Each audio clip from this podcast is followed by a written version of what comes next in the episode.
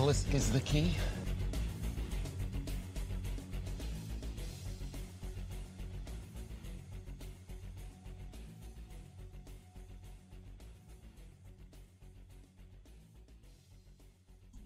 Good evening and welcome back to the Obelisk.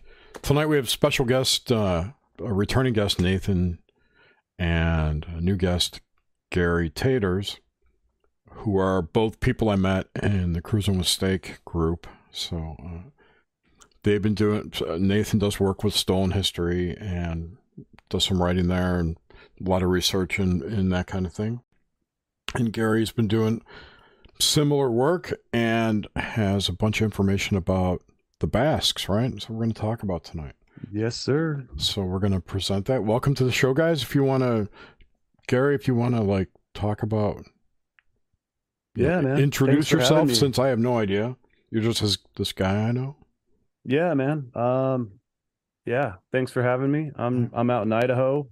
Uh, I am a uh, well, I'm half Basque blooded uh, American. So my mom was 100% Basque. Her parents spoke Basque. She grew up, she spoke some Basque. Um, and yeah, I'm just out here in Idaho, uh, living the life. And the Basques have an amazing and just really mind-boggling history that that no one is talking about. And uh, I think it's going to be a really fun conversation. Thanks for awesome. having me. Awesome. And Nathan, we've gotten two earloads of you already. You've been on the show twice before. Uh, I do all right. Thanks. Uh, yeah, they're some of our highest viewed videos. So, well, welcome, gentlemen. It's a pleasure. Yes. It's definitely a pleasure to have you back, Nathan, and it's a pleasure to have you on for the first time, Gary. Thank you. Yeah. And welcome everyone in the live chat. You twenty beautiful people. And uh, yeah, so where should we get started? Um, I can give like I just kind of thought I'd give kind of a Basques for Dummies kind of intro 101. Some people Perfect. I tell them I'm Basque and they're like like the fish, you know. So there's probably a few people out there that have no idea what Basque even is.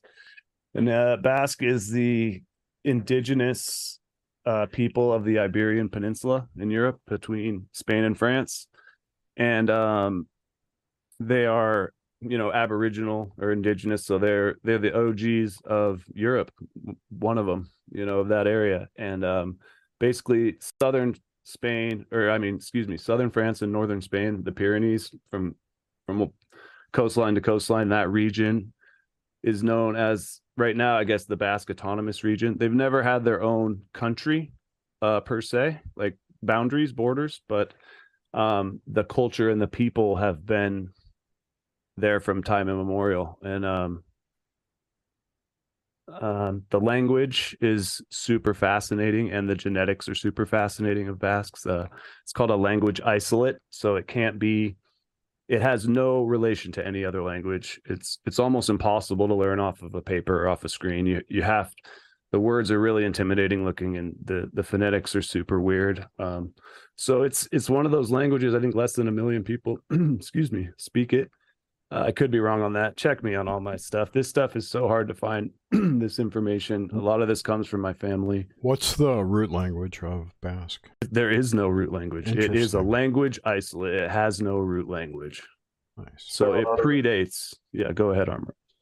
There are only a couple other instances of contemporary languages, which are, to use alliteration, these contemporary languages today are not contemporaneous to even each other. Uh, the Magyar in Hungary also have a language isolate that is just as puzzling. Uh, but the Basques actually, uh, might be older. Hmm. Well, there was a discovery in 2020 um, of a bronze hand, and I think they dated it, man, BCE. I know BCE. I don't know how many hundreds of years, but and it was carved. Euskara was carved in it in bronze. Um, so the script was carved, and I mean, we're talking if they're carving it in bronze in BCE, it's been already been around for a long time.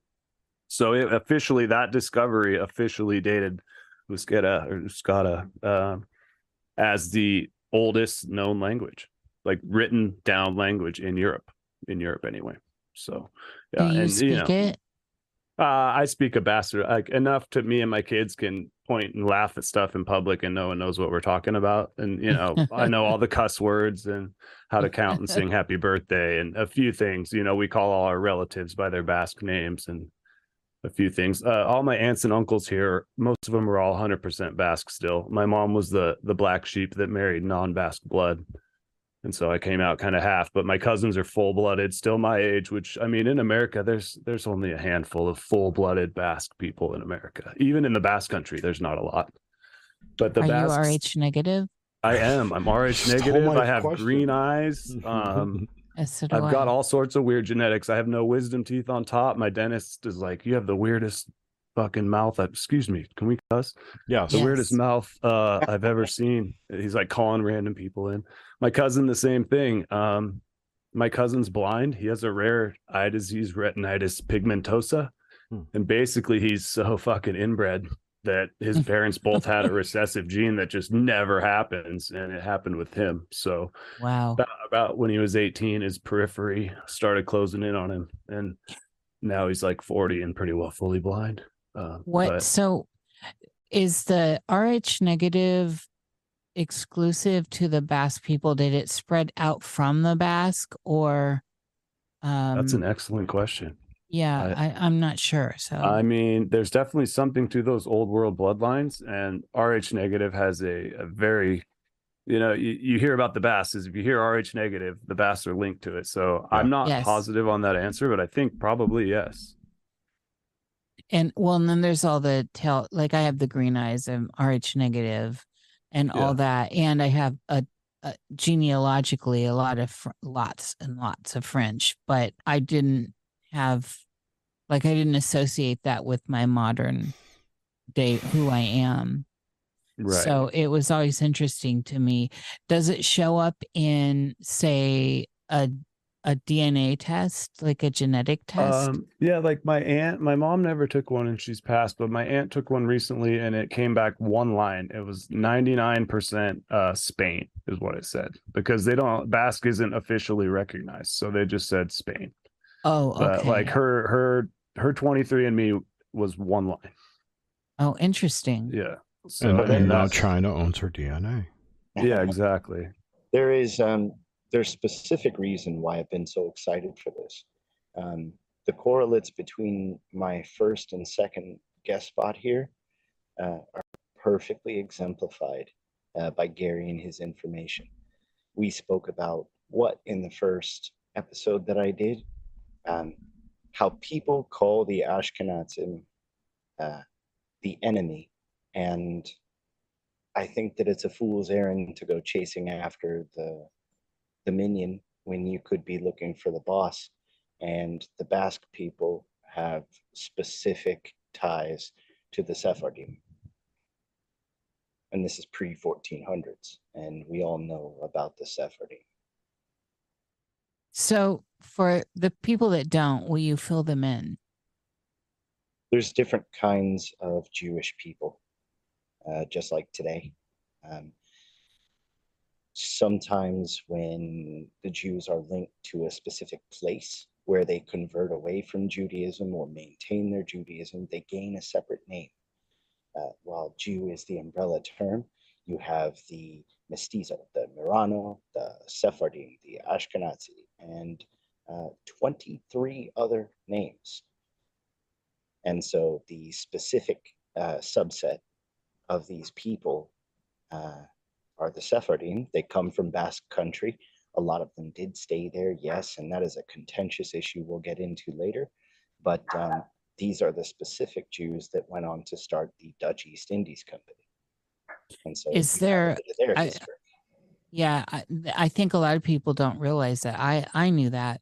When you say Sephardim, is that what people refer to as the Sephardic? Yes, uh, the Sephardim is like uh, calling them the Jedi. Oh, okay. So complex grammar, but you could say the Sephardic Jews or the Sephardi with two eyes. Um, Uh-huh. it's just it's dealer's choice, really. And so what's the difference between them and say the Ashkenazi? Did I say Ashkenazi? Uh, so if I if, That's how it's spelled. I know, are- but the way it comes out. if you are Ashkenazi, then you might be uh, of the Ashkenazim. Uh, so in refers to group as a whole. Um, but those are mainly Europe, Eastern Europe, and specifically, and this is separate from something like Khazarian, uh, and separate from those in the Iberian Peninsula. And so Gary's got this specific thing, and uh, and the Basque also relating to different bloodlines that we spoke of in the second episode, I believe. But yeah, Gary. Yeah, a lot of As far- people don't know um, Ignatius Loyola was a Basque. So he was he was born of a relatively, you know, powerful family and um, was injured in war. He was a very pompous pompous dude, was known as kind of a flamer and uh, would use his power to get away with you know tomfoolery that he shouldn't be getting away with. Um, but he was from the Basque region and from Basque families, and and essentially he he went to the Basque villages because the Basques. I mean, we can go hard as hard as you guys want, but they. Uh, their history, they're master negotiators. No one conquered that. Re- I mean, to this day, it's the Basque Autonomous Region, and you've never heard of it. So they're doing something right, right? And uh, they don't pay taxes to Spain. They don't pay taxes to France. So they they they uh they can't be conquered easily and um so he took these people who were master negotiators and took the cream of each village crop and he put one in you know the far east. He put them all over the world and they established the jesuit church. Um and so he the jesuit church opened up. I mean i'm sure you guys know more about it than i do.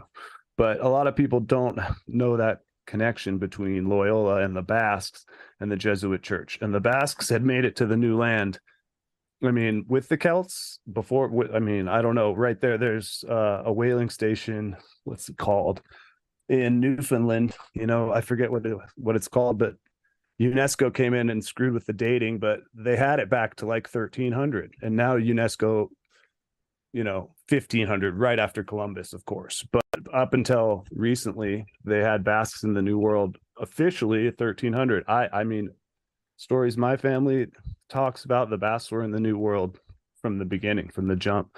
I think the Basques are come from Atlantis. Uh, because they were the shipbuilders. They they built Columbus's ships. They got Columbus to the New World. Like they're the uh, they're the backbone of of colonization of the world, and no one's ever heard of them. Yeah, I told Nish this this afternoon. I'm like, that's my my.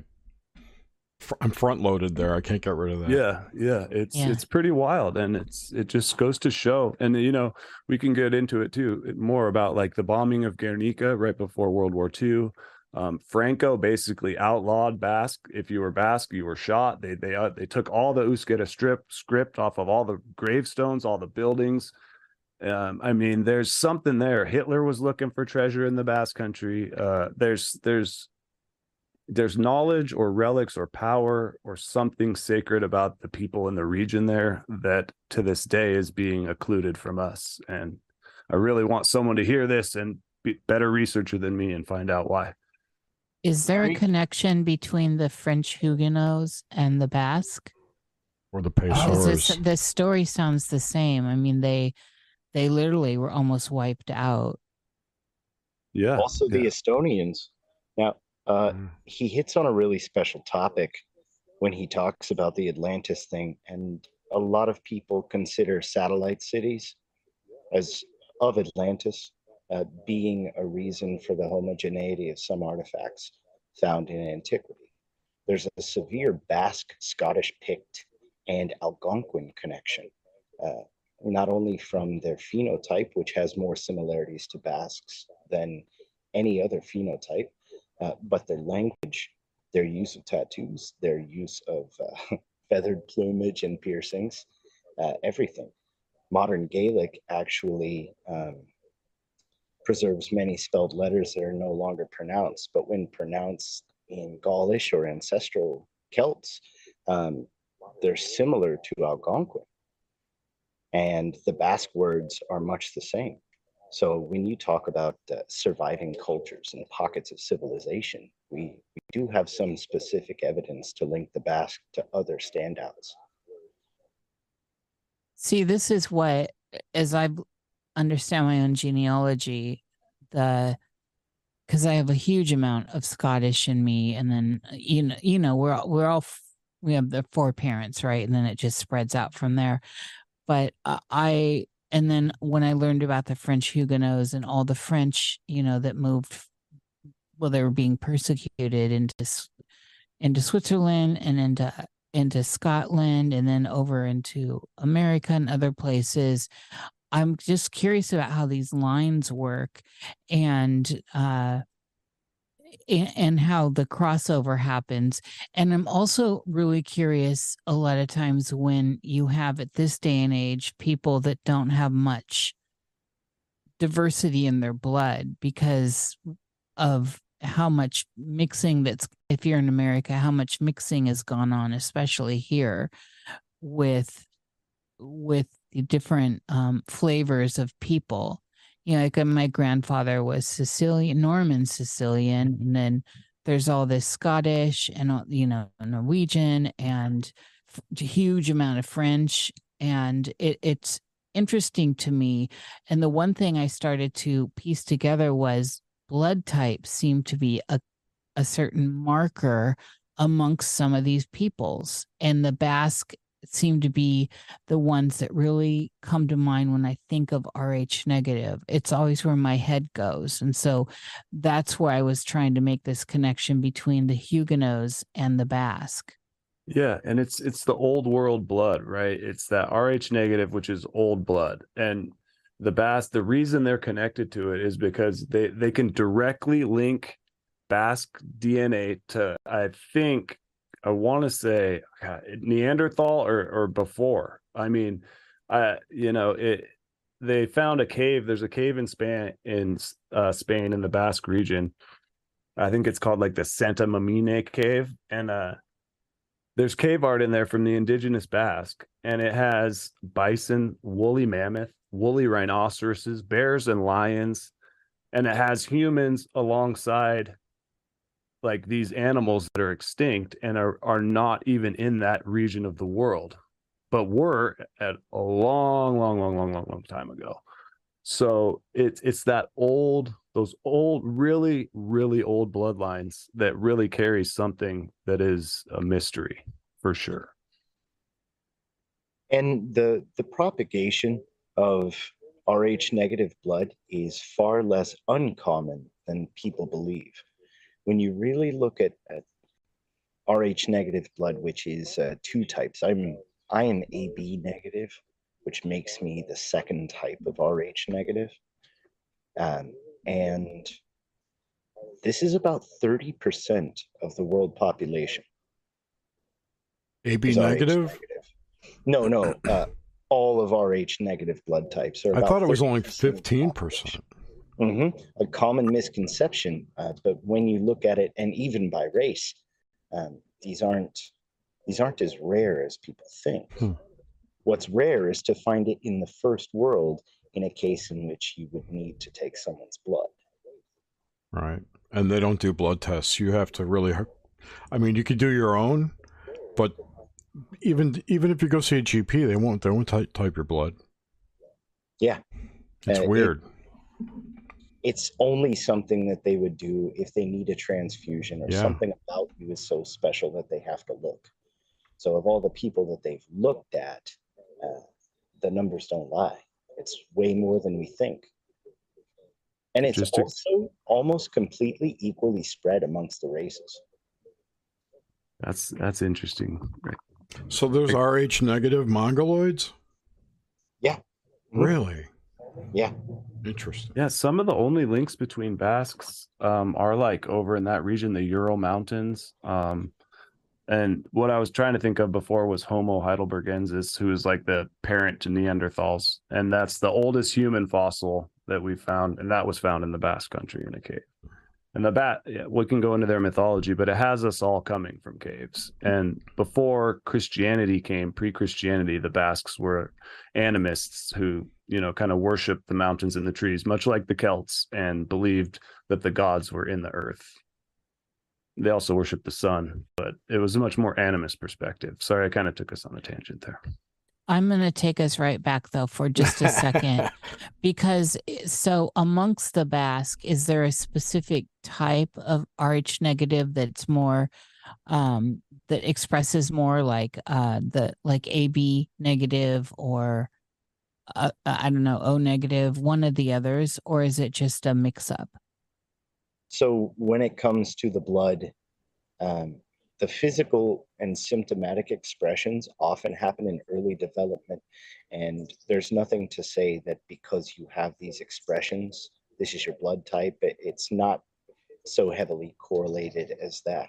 Uh, I have an astigmatism. I have blue eyes, red in my beard, gray in my hair since I was 14. It, I always thought it was weird. I learned what my blood type was. It made sense. Uh, those are a lot of the markers. The rest of the markers that they will talk oh. about are wooey.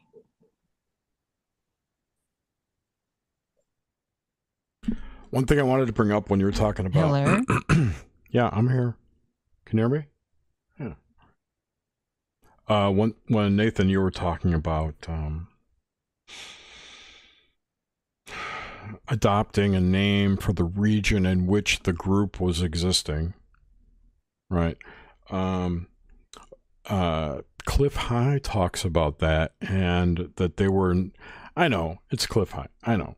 it's okay. Some of the stuff he says is interesting, and that's all I'm saying. Is this? I I hear a correlation. she lost sound. Oh, sorry, Nish.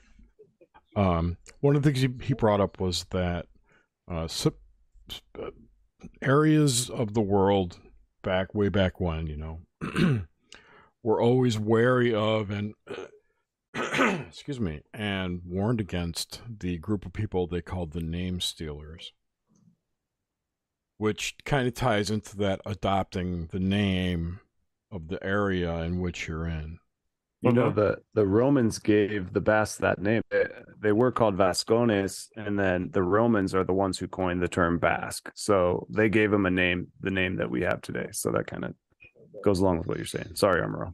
For no. a little tidbit, uh, you can look at the etymology and origin of the name Vasquez. Okay. It's beautiful. Um, and one more thing I wanted to, to drop. You're talking about, you know, Sephardim and how the I am means a group. Uh, the most famous one people probably recognize is Elohim. It's mm-hmm. it's by by syntax alone, it's a group. It's not a one thing. So Anyway. Exactly. Like to denote male versus female in the early languages, it's ain versus ein. Right. So there was that big thing in the 1800s where they they they said ein Elohim, but it should it not be ein Elohim? And uh, yeah.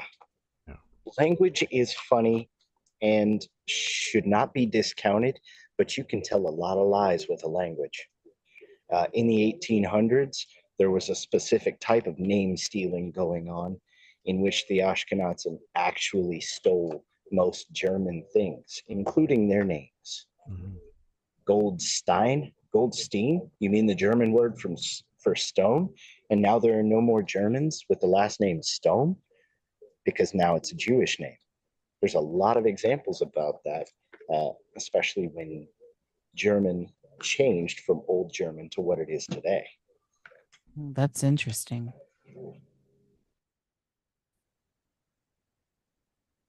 All right, Gary, also, we totally de- derailed your intro. Yeah. No, you, that's great. I'm just, uh, yeah, it's wonderful. Um, but I don't know where was I here? In the uh, petroglyph area. I think you. you oh yeah, you were talking. Well, I mean, about... it just raises some points. Like they're finding cave art of humans w- with creatures that weren't supposed to be with humans you know and and humans drawing pictures of that on a wall uh, it's it's super fascinating to me it, like there's definitely a, a, super mysterious component there that that we're missing a big piece of this puzzle and i think it's intentionally done and i think maybe that's what the nazis were looking for and the templars were looking everyone who comes through that region is looking for this this this missing piece i think that links us to our history i think that might be the secret the Basques hold. Their DNA goes all the way back to Homo heidelbergensis. I mean, their cave art, the the oldest fossil is in their region. There's there's something there and and no one's ever heard of it. So uh, there's someone out there that knows more and can go take this further than me probably you guys but i just find it so fascinating. It is. I whenever i hear basques i always think that for some reason I, I think that their their territory starts with the where the mountains start right? Is that correct no it actually goes it's their region has mountains to desert. So it goes basically to the edge of the desert. So yeah, more or less, it's the mountain is the Pyrenees is what you could Pyrenees. say. Yeah, yeah, yeah, yeah, yeah, and from coast to coast. And the big port, Gipuzkoa, which is now Bilbao, um, you know, was a Basque port, and it became huge because again the basques they weren't you could come into that port and you didn't have to mess with the spanish government or the french government and so the basque cities started pulling in people from Spain and France to that region, and it became really wealthy. And and um, oh, I just totally lost my train of thought. so is that Bilbao? Is that's in Portugal now, right? No, it's in Spain now. It's it's in Spain. Okay. Yeah, yeah. So they do have links to Portugal. Like the I traced my bloodline, back super far, and it went back some of my my lineage was Knights of the Orders of St. James, which is they they were big in Portugal. They were they were Templar style knights um, that you know protected religious pilgrimages from here to there. That's their that's the, the cover story anyway. I mean, what they were really protecting and moving, I don't know, um, there's I'm, definitely some ties with Portugal. I learned about Bilbao um, playing a train game, like an old Mayfair games train game. You guys remember those? You, you have to buy track like a link at a time and you draw lines across and you deliver you pick up loads in one city and you build a, a line to another one and deliver it and get money to, to expand your railroad like there's british rails and there's one for america and there's one for europe uh, i think it was called euro rails and Bilbao was one was like the the most you'd ever make on a on a load would be taken into Bilbao. It was like so yeah far from everything else. But no, that's that was a, a really shitty anecdote. I'm sorry. Anyway. No. no, it's all good. And like um the Basques, they brought tobacco over from from the New World. Mm-hmm. So they introduced Europe to the tobacco plant. Um, they introduced Europe to the rubber plant they they invented the first sport, jai which is like a rubber ball and you basket on your hand and you throw it against the wall. And then the French took the rubber and made tennis. Um, so you know, a lot of the just the absolute origins of culture of the world. I mean, we owe to these these people who could who could navigate the Atlantic well before any certified timeline will tell you that they were doing it. You know, there were there was multiple people doing it, but the Basques and the Celts were the ones doing it mainly. Do you think uh so getting back to this Atlantis thing as some kind of seed culture, uh do you think that like I, I kind of have this notion that they they guided or built the pyramids that have show up everywhere around the world and, and some of these advanced structures and became the Egyptians as well. That would be interesting. I don't know. No, I think there's definitely something to that. Um, whether it was seeded or what, but I think like the the Basques and the Celts were def- the knowledge that they had, you could say, coming out of the flood was so far ahead of everyone else that there has to be a link to before the flood. So I think they were definitely maybe seated in the caves. That's why Basque uh, mythology has them coming out of the caves. I think maybe they do where to put people to survive, and they let you know. Even if the smartest person today was wiped out with all the knowledge, you got to have the resources. So it took them a while, but eventually, you know, that knowledge was there. Um, so I definitely think it links back to a, a pre-flood civilization. Yeah. No doubt about it. Which time? I know, right? And what they did they did they take them from Atlantis and intentionally put people in caves, you know, in different regions, or did that happen organically? Were they just there? Um, Yeah, I mean, that's that's a question I struggle with with with all that. Is like if there were pre civilizations, you know, previous ones, how did they revert so quickly? How long, you know, did it take from uh, collapse to Mad through Mad Max world to getting to living in caves and not being able to speak? You know, you have to draw a line. That's just kind of a de-evolution I don't understand. One generation. One generation. Nah, I don't think so. There are things. There are there are humans. Um, there was a special. Was uh, I think it was called Wolf Children. Anyways, these children grew up in the wild Yeah, I remember and that. uh, they were rescued and they had been only around animals and the speech centers of their brain had never developed and never at any point in their lives after they were recovered and brought into civilization did those parts of the brain come alive they never learned to speak they could never speak degeneracy not necessarily imagine someone is born and spoken to telepathically all of their lives. They develop it, they become a telepath. That's cool, but none of us can do it, and we're too old to start. I think that it happens in this manner um, people isolated and traumatized and dissociated out of something die, but their children survive and never learn the skills. I think it can happen very fast. I'm I I don't know what that uh, background is. Ish. I hear it too. Is that your someone behind you, Armoro? No, There's like a radio or something going, Yeah. or it doesn't matter. It's not that distracting. Oh shit! I forgot what I was going to say now.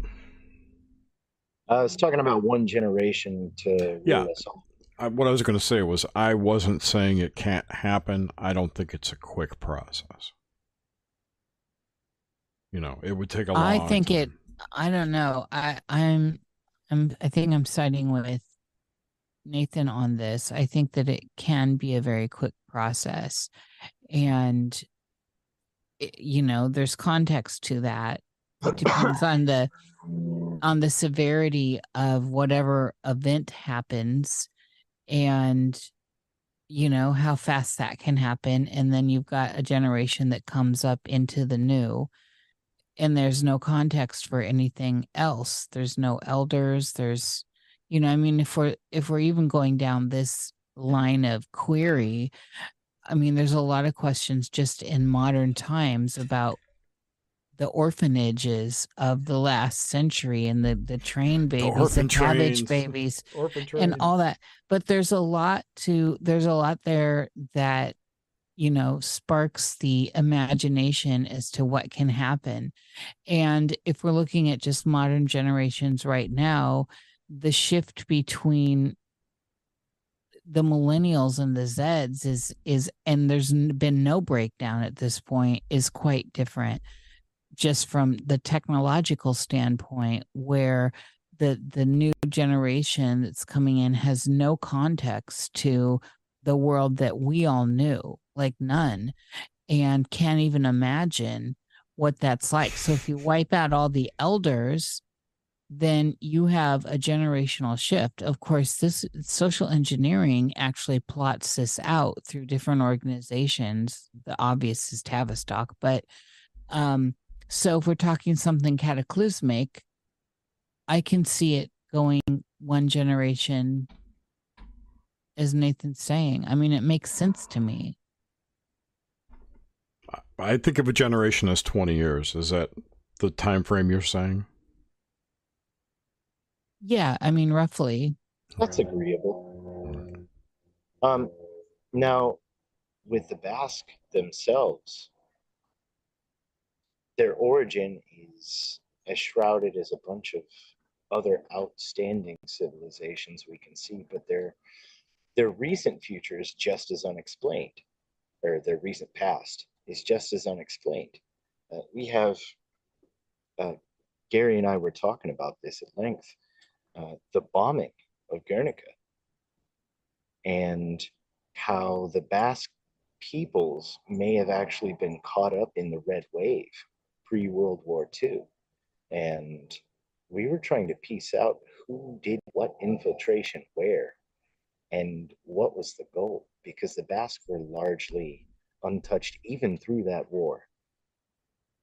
Except for Guernica, which was, you know, just pre Hitler, the Nazi war machine, the first air raid to ever happen on this realm, whatever you want to call it, hit a tiny Basque village that was only known for having the tree of which under the first, you know, laws to protect women, the first laws um equality, these type of things, like the Basque culture is what they attacked and and why. I don't understand why the bombing of Guernica ever happened other than they're trying to erase from the face of this earth a culture that has some sort of knowledge or some side some kind of something that they don't want around going into where we're at now. So we're about there we're we're about to lose something and a people that have been on this planet from time immemorial that that right at the precipice of losing something a culture that that will never get back um that's that narrative reminds me a lot of the Yazid, yazidi uh yeah. in what, Yemen? Are they in Yemen? They're over there. They're over well, in, in the, the UAE. Middle East. Yeah. Yeah. There were some in Afghanistan up in the hills and all that. They're very persecuted and being genocided in a similar well, way, attacked for no reason other than religious. I suppose it's a religious reason. They basically worship demons uh, as their religion. That's what they did to the Huguenots too. Yeah. I mean, they try to wipe these people out. See, do you think religion intentionally, or do you think it's a hostile force? I think the Basques who converted to Christianity did it by choice. Um, I think it can be both. I guess it can but... be both. Yeah, I don't know what the percent is though. Because you, you know when you've got I, someone brought up in chat that uh, Basque witches were burned at the stake by the Inquisition. Absolutely, absolutely. Uh, and you know, facing being burned alive or converting to Christianity, I me being who I am, I think I'd convert. that Basque region was made an example of with witch trials and stuff because they were animist before. And the original Basques claim that that they never it's called like the Jentilak and that they receded in deeper into the Pyrenees and never converted and kept to their original ways, but we don't we don't hear from them anymore. I bet. And uh, the Yazidi are also animists, so interesting. And I have to look into that connection. I've been Celts very sad about animism? that Yazidi. Yeah, me too. What, Nathan? Well, did the Celts practice animism? Of course. So, um, interesting tie-in. Although I want to. So did the Algonquin, say, by the way. Yeah, um, but with the bombing of Guernica, um, I tend to look at it as a political maneuver because at this point, the Basque peoples had already remained largely untouched. And I think that if it wasn't a local 9 11 to get them up in arms, I think it was a shot across the bow to their religious and elite sponsors. Hmm. And you look at what spawned from that after you have the rise of the ETA, like the Basque separatists party that that starts from then on trying to hash out a Basque border and Basque country and they want autonomy. And half the Basques are like, hey, we got what we want already. We don't need autonomy. And at that Guernica started a, a, a schism between uh, separatist Basques and, you know, kind of original conservative Basques. And I think, yeah, if, if that was not the goal, it was certainly one of the outcomes. And then, like, so you bring that to modern day forward when my mother tries to travel abroad because of her name, Paquita Aldecoa, um, she's pulled in, strip searched in front of my dad everywhere they go because she's ETA. They think she's ETA. They blew up a train station in Madrid, allegedly. Um, so they linked. Now, a lot of times you search Basque, that's what you get ETA. You get terrorism. Of course. Jesus. It's inversion. So, yeah. so Nathan, you dropped that that tidbit there. Elite sponsors. Uh, Every faction has an elite sponsor, or mm-hmm. they are fair game. I promise you this. So, were you alluding to another group or uh, just an elite portion of that same group? Or uh, so off world entities? What? Uh, the Jesuits. Okay. Yeah, exactly. I could say the Jesuits. I'm not claiming to know anything. Sure. A faction within the Jesuits, not the entire order, of course. It could simply be that uh, somebody wanted the Jesuits to pay more attention, or perhaps perhaps uh, the De Loyola faction um, to pay more attention. So what do they do? They get them looking. Oh, you're not taking the communist red wave seriously. What if it touched one of your sacred cities? And so this is this is honestly, if we're gonna go rational wiki 100%, that's probably what I'd go with that was the reason because uh, iconoclasm is rife. If you don't think that by the 1700s everything of note had been copied and stored away so you could destroy the original, you should look harder at the UNESCO sites. but I think that was it. Just so I, I understand what you're saying, is that the Jesuits were acting like a parent teaching a child a lesson in a way? No, no. Okay. No, they were being taught a lesson. Oh, the so, Jesuits were being taught a lesson. So, but, but my, that, that wasn't my question though. Oh, what what do you mean? Who were who is the elite sponsor of the Basque people? The I Jesuits. think the, I think uh, the Jesuits. okay. okay. the Jesuits or black nobility. I got it. And so the, you're saying the bombing was the, then that warning? A shot at them, yes. Okay, okay. F- by whom? By Germany? Yeah, it was uh, Italy, Mussolini, and it was pre-Hitler, but right before Hitler. So it was like it was Italian and German armada, and it was green lighted by Franco, who was from the you know dictator still, in France. Still died, by the way. And there's a Is massive a... argument about whether or not Loyola uh, was a crypto Jew.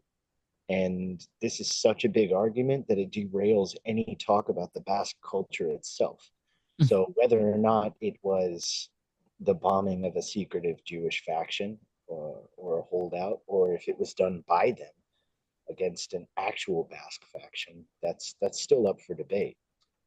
Is there a Bolshevik connection here, a Russian connection here? Yeah, big one. Absolutely. Gary, Gary you know. No, me. take it, take it, take it, Armor. I've already talked so much. Come on. You're more articulate than I am. Yeah, but I forgot this part. We talked about the Bolshevik angle, and it's uh, at the time what was happening in the world. Uh, Mussolini and his folk were dealing with the Red Wave. Spain was about to tear itself in two. Uh, their own civil war was propagated by Bolshevism. Um, and they had attempted from east to west to storm the European countries uh, with this new idealism and the Basque peoples had remained completely untouched. Now, this I thought originally was the point of such a false flag bombing. Out of nowhere, you bomb a people. Half of them now want to support Spain in this civil war, the rebel side, and the other half don't.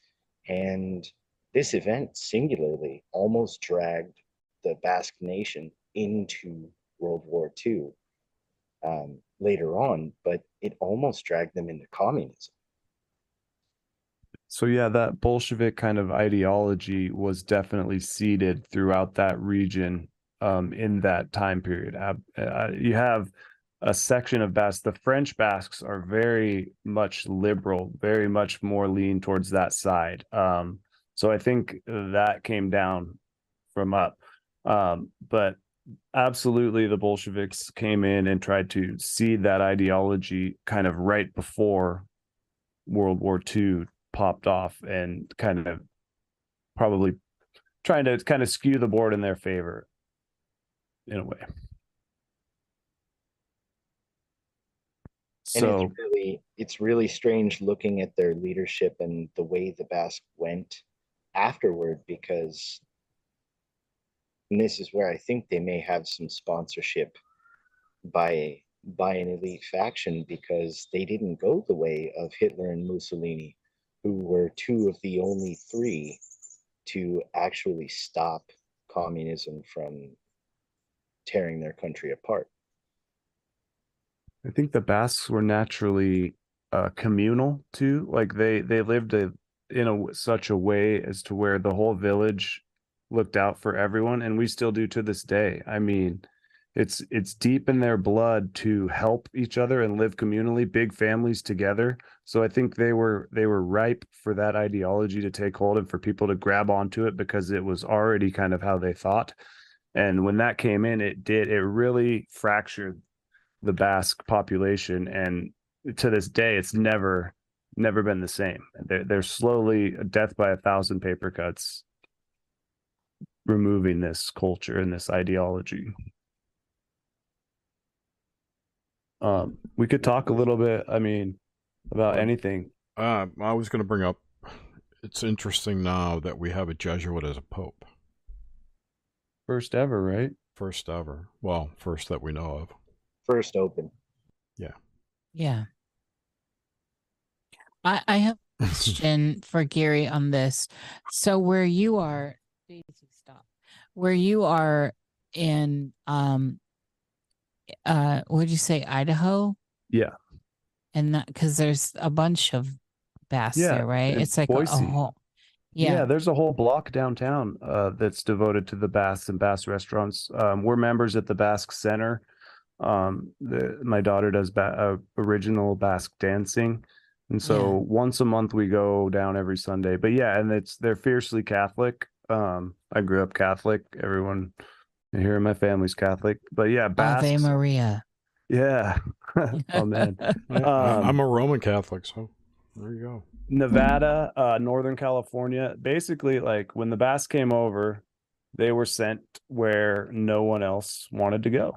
They were sent to Idaho, Northern Nevada, you know, uh, the barren parts of Central and Northern California.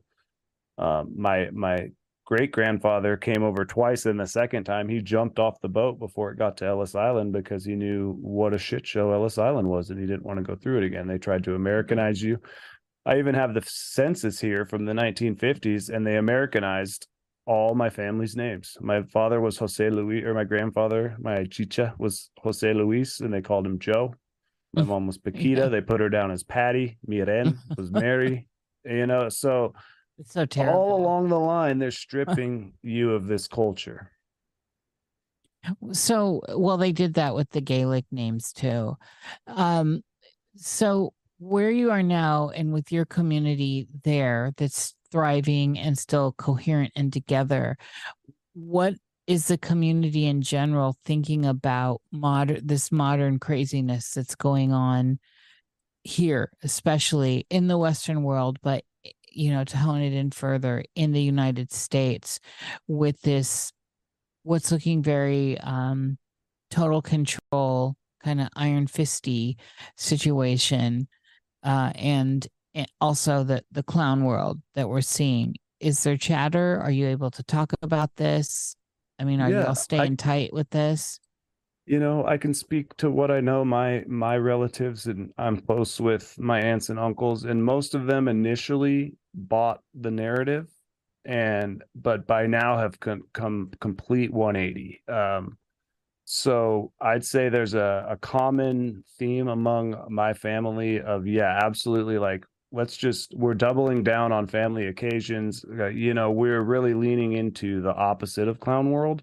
And i think it, um it wasn't like a cohesive hey let's all do this but the the conditions of the time forced i mean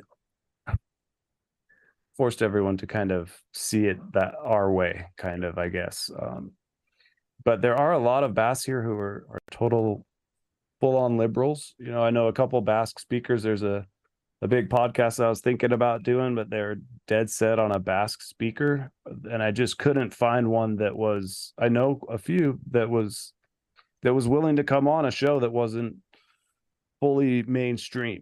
So it's split, you know. But the ones that I'm close to, that my family that I know, they're all really conservative. So we can we can leave it at that. But I do know some other ones who aren't. So but the politics don't matter so much as getting together and making arasopa and having a you know a calimocho and just like it transcends what's happening now i think and there's a, a innate feeling to keep it alive in in all of us, if that makes sense. Is there some sort of um, idea, I guess, prophecy, or is this lining up with some mythos, maybe this period of time? So, you know, the Catholics have the Bible, and Revelation is, you know, looking very tangible at this point. I would tend to agree, and I I'm right there with you. I think the older generation that I'm trying to soak knowledge in, they're such boomers that it's hard for them to think out of the box enough to they just think, oh, it's just they're too caught up in the minutia of of the news to see the bigger picture like like maybe we might um but i think personally absolutely i'm right there with you um i think i think we're being forced into revelation um, yeah yeah manufactured revelation it's a playbook yeah, yeah. not a prophecy it's yeah. a playbill yeah i agree with that i think it is being manufactured it's a divine event 201 well, they have all the right. tools to do it, and that's the thing. God, it was a funny joke. And you have to take out these these these people that are bloodlines and you know cultures that still to this day you know get together every Sunday for dinner with thirty five people. Like that that directly goes against the the world they're trying to build. And I think yeah, they've been trying to kill it for a long time. And they're doing a good job. That's the thing. They are. They are. We used to meet every Sunday, and now we meet one Sunday a month. And you know, it, it's slowly. It's that death by a thousand paper cuts. It's the only way to kill culture is is flood it with other cultures and hope that it you know um, dilutes. Well, look what they did with that ridiculous lockdown where they, you know, you couldn't congregate, you know, they were separating people in hospitals and you couldn't have groups more than six. And uh, all this stuff that they conditioned people towards in this last uh, operation, you know, and then of course we're moving into a new operation now and they're going to perpetuate that, especially now that censorship is higher than ever. The censorship here in America is uh, is as bad as being in China and people don't even recognize it, which is so hilarious to me. And it's getting worse starting in a few days with the whole Google universe. And so bit by bit, you know, it's going to come down to having to separate families bit by bit, having to not only scrub the information digitally, but burn books. Bit by bit, books will be contraband and natural medicines are under attack and and old ways are under attack and it's become a full frontal situation in the round did you see that story out of canada today that they're removing books from libraries from before 2008 I used to. Because oh, that's hideous. Because they don't adhere to common, to, to today's societal norms. Oh my God, that's hideous. there's a there's a secret disaster happening in Seattle. I uh, I used to service a building at a different job, and they would make paper, and they would take paper from anything and make wood pulp and all that stuff, make it into recycled things. And I found one time 38 bins. Now we're talking pallets of library books from the county. This includes uh, National Geographic, which, okay, sure. But this also includes popular science, popular mechanics, Reader's Digest, all the way back to the 40s. And so everything that may have been in the society, in the culture that you could find, was being uh, shredded up and turned into recycled toilet paper, paper ass gasket covers, all of these things. Oh dear. No. And they're just, they don't, why do you need a Reader's Digest? Why do you need a, a monthly periodical? Because if you want to dive back and really find out what the culture was like, you look up stupid things like that not the important novels of the day, not the the scientific papers of the day, things that reflect a culture as it was. Yeah. This is what, and this is kind of what I do on my show with Prima Donnas of the Gutter is the importance of pop culture is not just skin deep, it is a barometer for what's going on. And if you understand that, then you can see who's doing what, who's sponsoring what. You can go deeper from there. But the out, it's like the mycelium, the fruit, the mushroom is just, uh, it's like the leaves on a tree. They come and go. You got to understand what it's rooted to. And that's why it's significant. And of course, that's why they're going after all that. Yeah.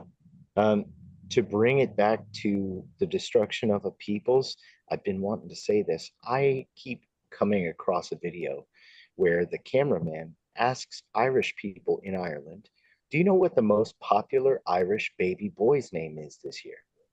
And they all guess funny things. Uh, Sean, Patrick, Flannery. Mohammed. It's Mohammed. It Mohammed. Yeah.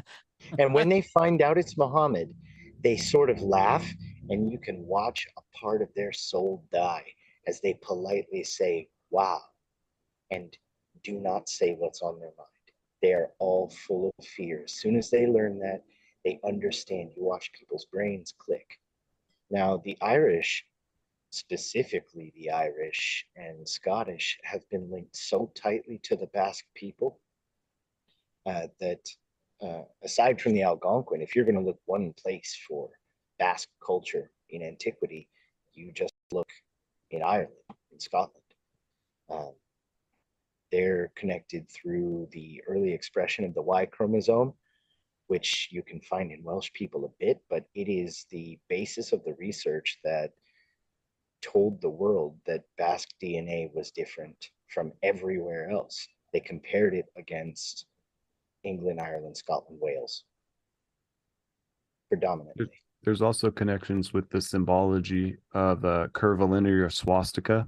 The Basque mm-hmm. call it a lauburu, the uh, mm-hmm. four yeah. heads, and yep. Uh, it's all over up north, up in that region too. Um, very, very almost identical um, curvilinear swastikas that are that is one of their main. It, depicts the sun. It depicts a bunch of different things, but it's certainly prevalent throughout all of their symbology too. Oh, yeah. It's all over.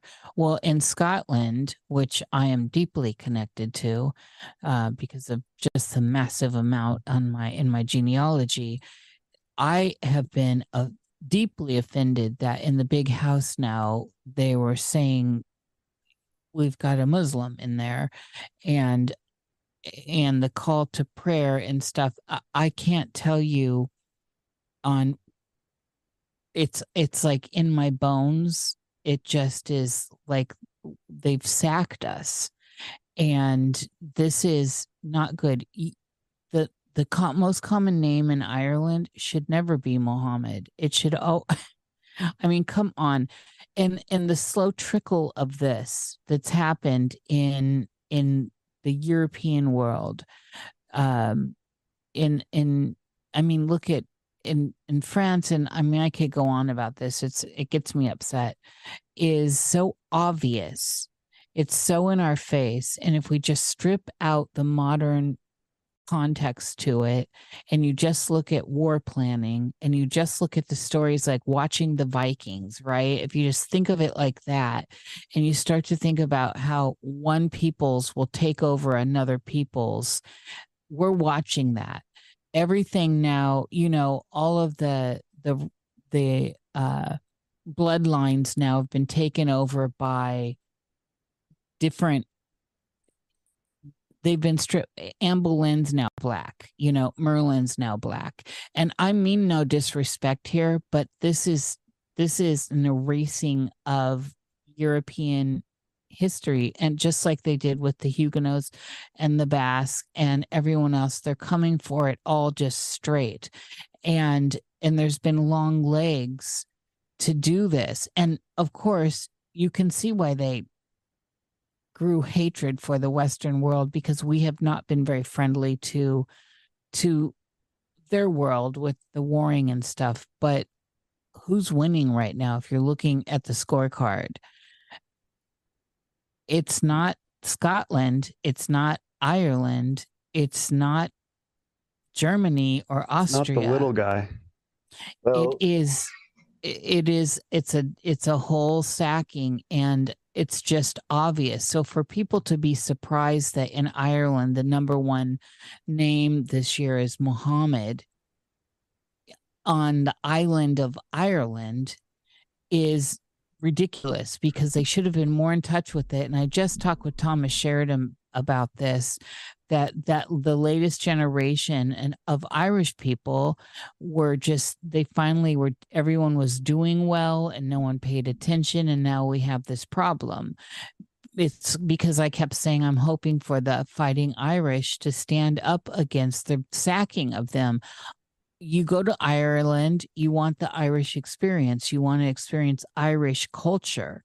I don't want to go to Ireland and experience Pakistani culture. That's I'll go to Pakistan. And so it's not a racist thing. And it, it should never be a racist thing to think you want to have your culture intact and moving forward. And that's another part of the fuckery that's gone on with all this. And this, this entrainment, brain entrainment with these agendas to get people on their knees and to to shame them into submission. And I kept hoping for at least the Irish that have been so downtrodden over the years to stand up. And what Thomas said was so right on with this modern generation of Irish have finally had it good and they just didn't see it. And now so many of them are starting to see it because it's changing the whole country there. It's changing the whole island. And it, it's uh, just like it's doing in pockets here. I mean, it's why I left Minnesota.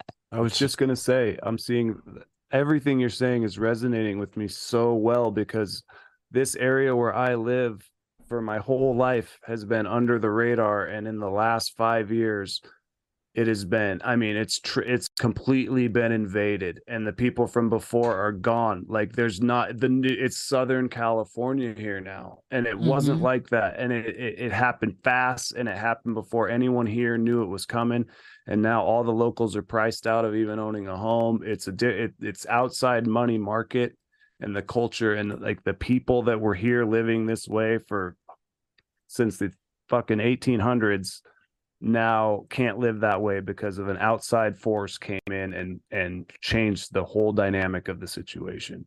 It and, was and an now operation. you're soon to be a blue state. and Idaho will never go blue. I know, I'm uh, kidding. I, I it might the, if they keep pouring people in at the rate they're doing now. But people come here and within a year or two they turn real conservative. But I think that's that's a different, same outcome, sort of not not same outcome, but it's similar no. but different because I think what yes. what uh, the Irish situation is dealing with the immigration, the illegal immigration, and the government bending over to these people. It's happening all over Europe. It's not just Ireland. And that plan it's happening here too. Yeah, here too. We've got millions of people pouring in, and who aren't even from South America. The plan no, they're coming... twenty years old. Yeah, yeah, that's what I'm oh. saying. I know, I know. It's the whole open but, borders thing. So no. But here we are. That's the thing. Here we are. And so all these people that couldn't see it are finally starting to. And in a lot of these places, the tipping point's already been reached because they infiltrated the smaller areas where they were able to take over small towns. It's not just London or New York or Paris it's all the small towns now. And this is where it's insidious. And again, this is a big sacking. And if you look at it without with a neutrality and look at it in a war room sense, it's obvious to see what's happening. And the operation looks to me like it was a success because they outbreed us and and we are the enemy. Like it, it, we are the enemy and they've made no bones about it when you watch these videos and they're saying we've taken paris we've taken london and um you know in minneapolis that you there are whole areas where i can't go. And this is happening in small town tennessee this is happening in kentucky this is happening all over the heartland not just new york not just california not just houston.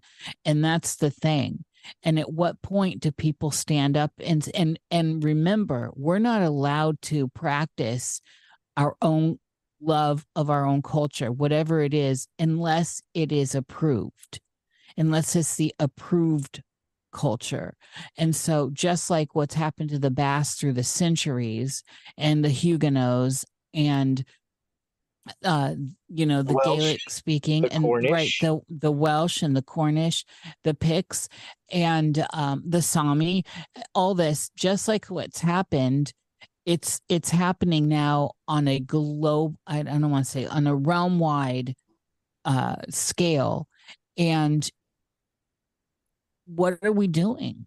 When they I, say mask up, we mask up. When they say you're locked down, you you you just stop going to see grandma because they tell you you can't see grandma now. People need to come to to God fast. And I don't mean that in a religious way. I mean, just come to your senses and realize that this is only going to get worse. And just like we have genetic memory those of us like Gary and Nathan for sure in our genetic memory of this happening. I mean, this is something that came down through a cosmic inheritance of being persecuted like that. And here we are, we're in this time. Did you see that story about that island off uh, of Italy or south of Sicily today or Tuesday? I think it was. Which one? Um, Cyprus? Lampedusa. Oh, oh one of the, li- Lampedusa. The ones. Yeah. Yeah. Uh, it's got a population of about 6,000 people, and in just 24 hours, they had 6,800 migrants take over the island. Only yeah. men? because and that's of, that's what they're doing. Yeah, it's the because of the EU lax immigration policy. So now there's more migrants there than actual townspeople. I'd that's like called sacking. I'd like to see the logistics on how those migrants arrived there. They came on boats. I saw videos of it, but it's all. But was mili- it organized? It's all military age men from, from the looks of it, from Africa. Yeah, of course it is. That that's called sacking. So if we were watching the Vikings series, that's called sacking. You know, people maybe mm-hmm. it will help people that can't see this shit to start fictionalizing it. And instead of watching the Vikings on TV, look at what's going on around their asses because that's what's happening. And it ain't gonna be good. There's no good ending unless you're the people sacking. And so, what's left? And this again, when we're talking about Rh negative and more rare people with rare uh, expressive qualities, it doesn't take a lot anyway. Well, okay, so let's let's get historical behind the links. Every single civilization or peoples that we've mentioned have an older connection to early esoteric Christianity, we could call it, uh, not necessarily a specific religion. Even even down to the Yazidi, is that how you say it? but Yazidi, Yazidi, um, they actually have an older connection to the Bible than Europe does, um, and a lot of their uh, their reliquaries that they've had um, until very recently have reflected those older connections. Now, the the funny thing is, in each of these countries, you can also find a Basque language, which is Ogham. And not only that, but the here's I'm going to tie in four things at once. And if you know all four, it'll make sense. Um, Ogham inscriptions from Europe record Euskaric language, which is the Basque language. Um, the monks in the area were descendants of Fan, the Athenians, and the Coptic Church is where they come from. The Yazid, damn it, what's the name again? Yazidi. The Yazidi also have good ties with the Coptic Church. And also the same at the people being persecuted over here with slow population replacement Irish, Welsh, Scots, Basques, and Berbers, which we don't really Yes. What is a contemporary Berber? It was um, it was a man speaking to Aristotle in his time that said that the Greeks knew no old men, or there were no old men amongst the Greeks, and that came from the mouth of a Berber who remembered uh, remembered Egypt before Greece reached it. And so all of these old world connections are undergoing at least the biblical 430 years of slavery. And for Ireland, that is pretty specific. And all of these people are tied together. They're all doing the same thing. And the only one that's managed to avoid an outright war are the Basque people. But if we stop thinking of them as separate entities and think of them as disparate threads of a single thing, they begin to make more sense. Absolutely. And I think like the the links why people sometimes do link Basques to Atlantis is comes straight from Plato and it's an interpretation of of locations that Plato was talking about. Um so I forgot where I was going with that. My damn kids are going crazy. We can't hear them, so don't worry about it. Thank God, dude, because I'm about to snap. I think they know I'm serious now. So. Had to go regulate. But basically, my point being, all of these people undergoing the slow replacement. Um, this even happened in Africa as well uh, for about the past 430 years. So when you get into your revelation end times are happening now, here's another correlate. Um, but does it need to be against a single people or perhaps the church of ideas? Um, I had heard the word temple referred to as an ideology, not as a physical structure, the temple of the spirit. This referring to uh, the idea or the doctrine of a specific faction or way of looking at things. And the idea of raising a third temple need not be a physical structure. And I thought that was an interesting idea because we are we are seeing the destruction of we could call it a second temple, the old world and its memories. you think that that we're now coming into that third phase of an, like an awakening a, a, new temple being built right now by those of us who can see what's going on? A new temple of spirit? Yeah i think that's a possibility and the disparate threads of of such persecuted peoples may yet hold on i think history tells us they will history also tells us that resolutions don't happen inside of a century which uh, I can't yeah. be happy about. we all want to think we're heroes, but we might actually be four generations earlier than the heroes as a nameless footnote that helped keep the spark alive through the dark times. Yeah, it's pretty dark right now. And it's only going to get worse.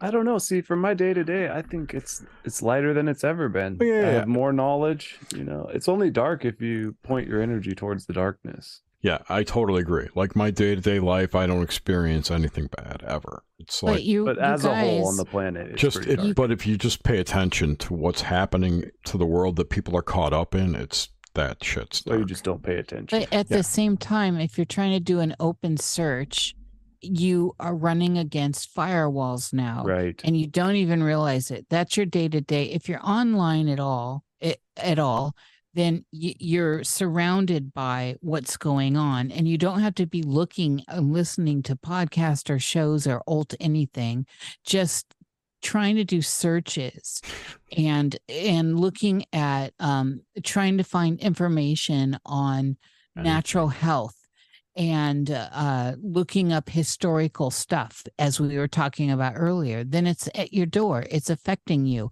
If you are living completely uh, off grid and off road, and you're not one of the areas that they've targeted with weather manipulation, then you know yeah your world can look the same but i guarantee that like a dark cloud it's over you now wherever you are. And that's the thing that's made this insidious and this is the thing that is making it more uh uncanny the uncanny feeling because yeah we can all get i get entranced by beautiful days outside where everything seems lovely and all this but at the same time then i go and i want to search some herb to f- heal whatever and i i get inundated with that's misinformation that's a danger danger and um and then you're flagged. And so this is not off in the distance. This is at everyone's door. And that's the thing here is we're we're slowly normalizing this lockdown on us. And it's not just a spiritual lockdown. It's come down into the physical realm. And that's the thing we need to realize. So yeah i'm still able to do a lot of stuff in my life that i was always able to do. Sure is everything getting more expensive? Yeah, it sure is. Is gas getting more expensive? Certain things are hard to find. Certain things you can't even buy now because they've been outlawed. Try to get natural old school light bulbs. You know, I could go on for hours about this. We have trickled our way in a cut at a time, and we think it's still normal and natural, the world around us. But I guarantee you, if you start putting a microscope to the world you're living in now, and go back 20 years, you're going to see how enclosed you've become. I totally agree with that. Um, I think you do. There's an element of you're opting in though, like you're taking by by even going on the internet, you're using their systems. I mean, and not to say you could just go live in a van down by the river and be just ha- happy till your heart's content, but you could also have a nice library at home to where you can look up that herb from a book I mean, there are ways, and I'm optimistic on the Google front too, like we were talking about before the show. Uh, Dr. Robert Epstein, I think there's going to be some pushback on big tech here that's actually going to be impactful and significant coming down the pike. I think it's incredibly important to remain optimistic and to use the system against itself where we can. And and if you can live part with one foot in the system and one foot out for now, it's going to be a lot easier if that system is suddenly thrust away from you or taken away from you, or if you're put into a position where you need to take an intervention in order to participate in that system. If you're already on your way out the door and thinking, aligning your thinking with with systems that aren't as convenient, you you're going to be a step ahead of 90% of the people out there. Well, I'm a Luddite and I, you know, I can live out of my acre and I've lived off road and off off road and off off grid and done midwifery and husbandry and all that you, you don't even understand.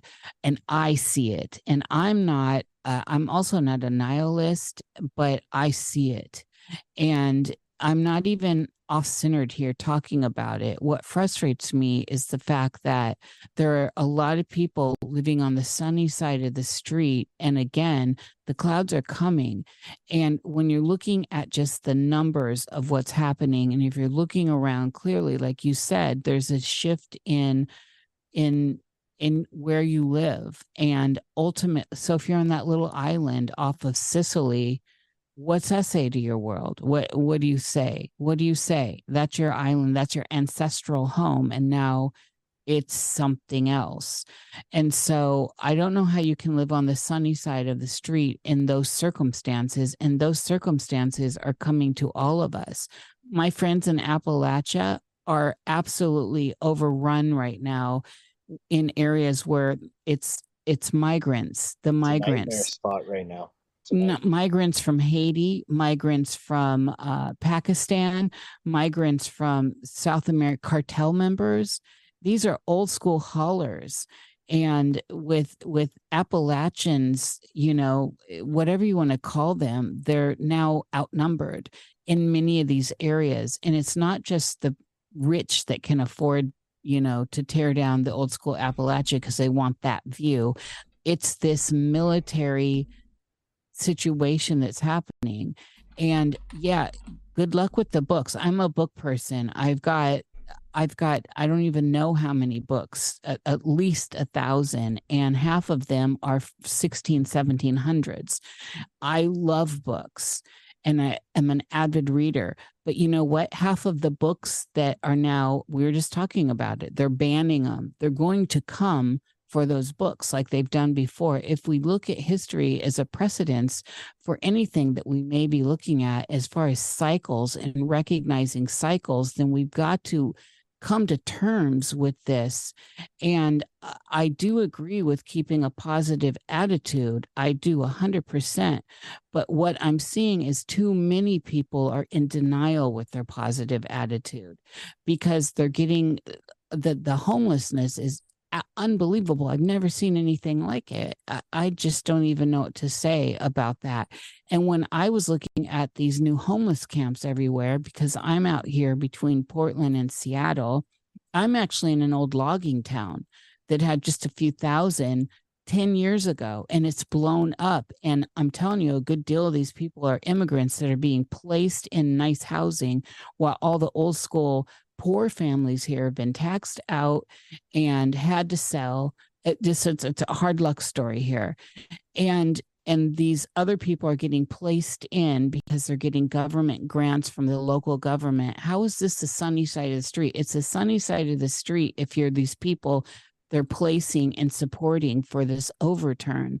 And that's what I'm saying. I think that we need to actually kind of smell the coffee and wake up a bit because inch by inch, bit by bit, it is happening. And keeping the good attitude is wonderful. And we've got to maintain a sense of stability, internal martial arts.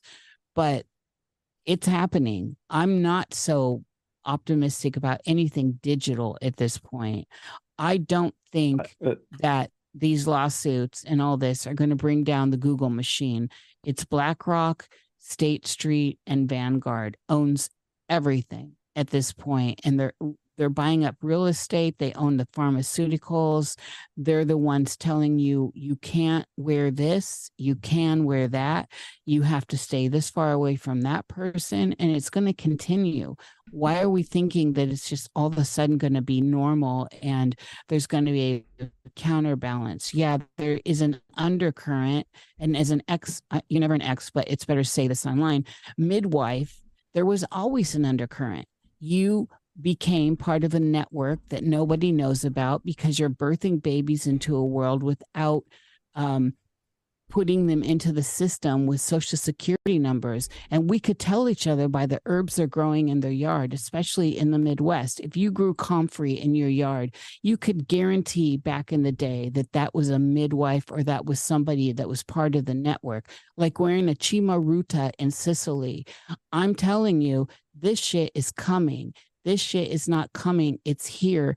And I'm seeing it as an outsider. And I am actually concerned. I'm not concerned about myself because I chose not to have kids. But this is happening. And I don't see how living on the sunny side of the street is going to make anything better here. And I'm sorry to rant.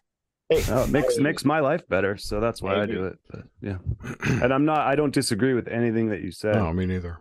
I just I just don't think there's any harm in having a positive attitude about life at all.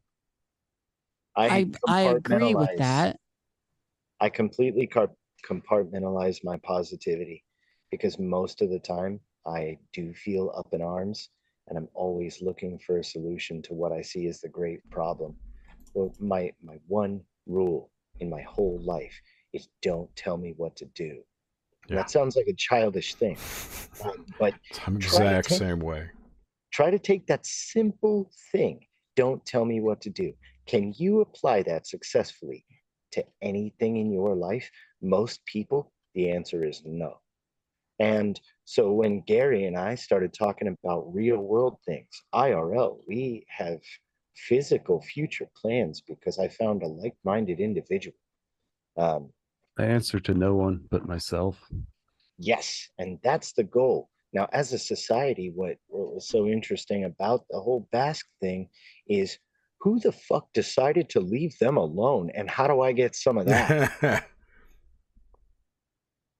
I think they're just master negotiators. No one left them alone. They tried. Um, the Basques just negotiated their way out of it every time somehow. Whoa.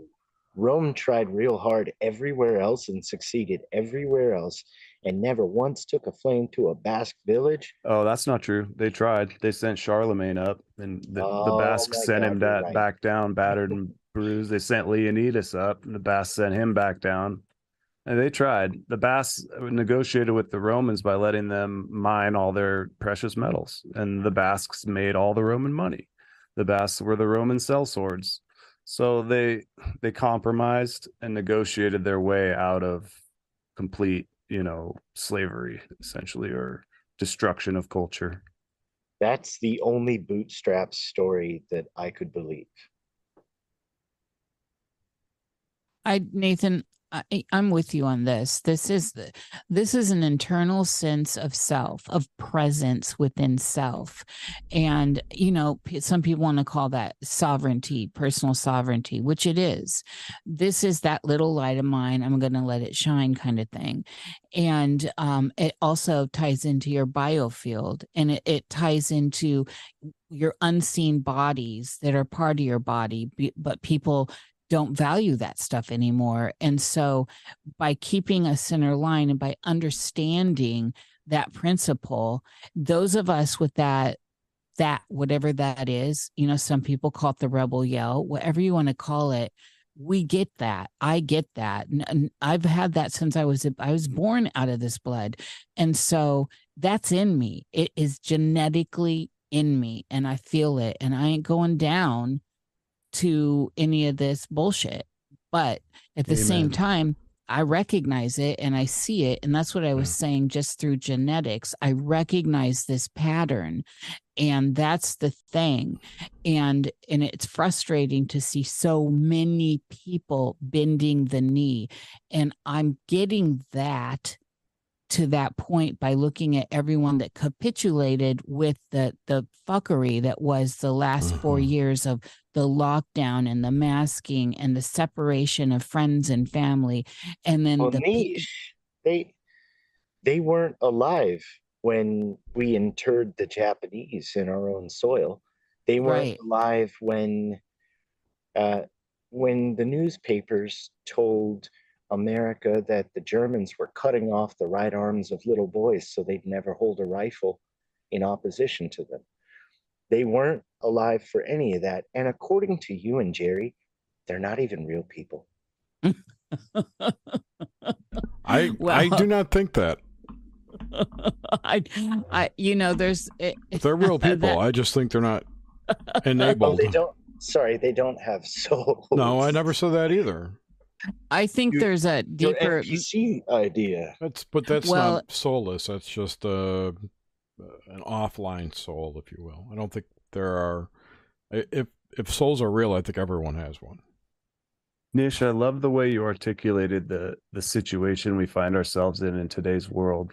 Um, I think you you had you just absolutely hit the nail on the head with your little rant that you went on, and I think that was awesome.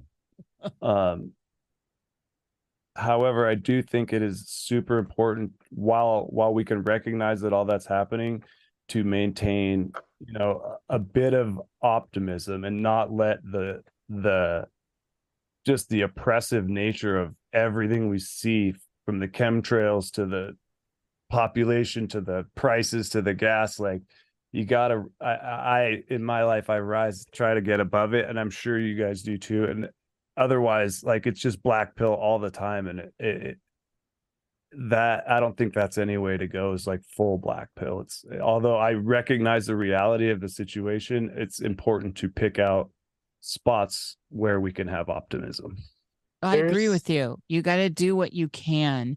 And see, this is the thing that I think a lot of people get caught up in is they think that the doing is they've got to go and and and and stand up at this organization or stand up at that uh, rally or whatever the doing part of this is actually being an observation and seeing what's happening if you just recognize what's happening that's a big deal and that's a lot a lot of it.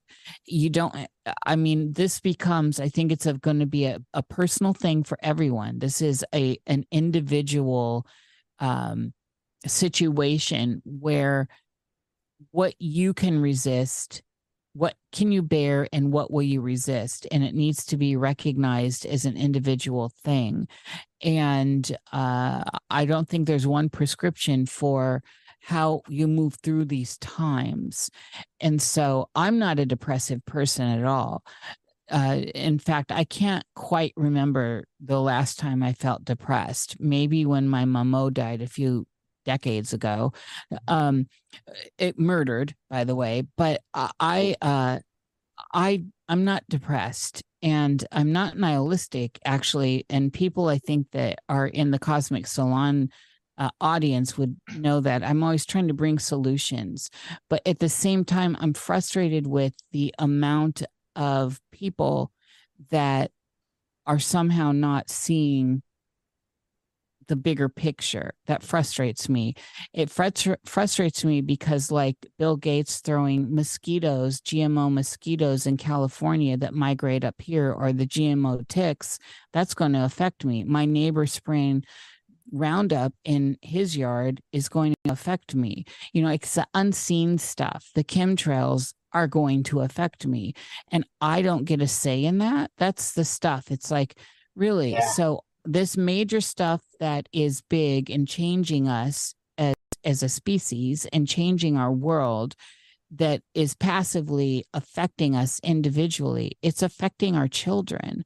Our children are growing up in some sort of new weird confangled chemical cocktail of fuckery and it's changing them genetically and it's passive it's a passive thing. So I feel worried about the next generation and the next generation because I'm seeing the degradation right now in the generations. I'm seeing it. I think it's undeniable. It's everywhere. And I think if more people could hear it articulated in this way, more people would understand. And for anyone who's listening who thinks that the idea is pessimism versus positivity.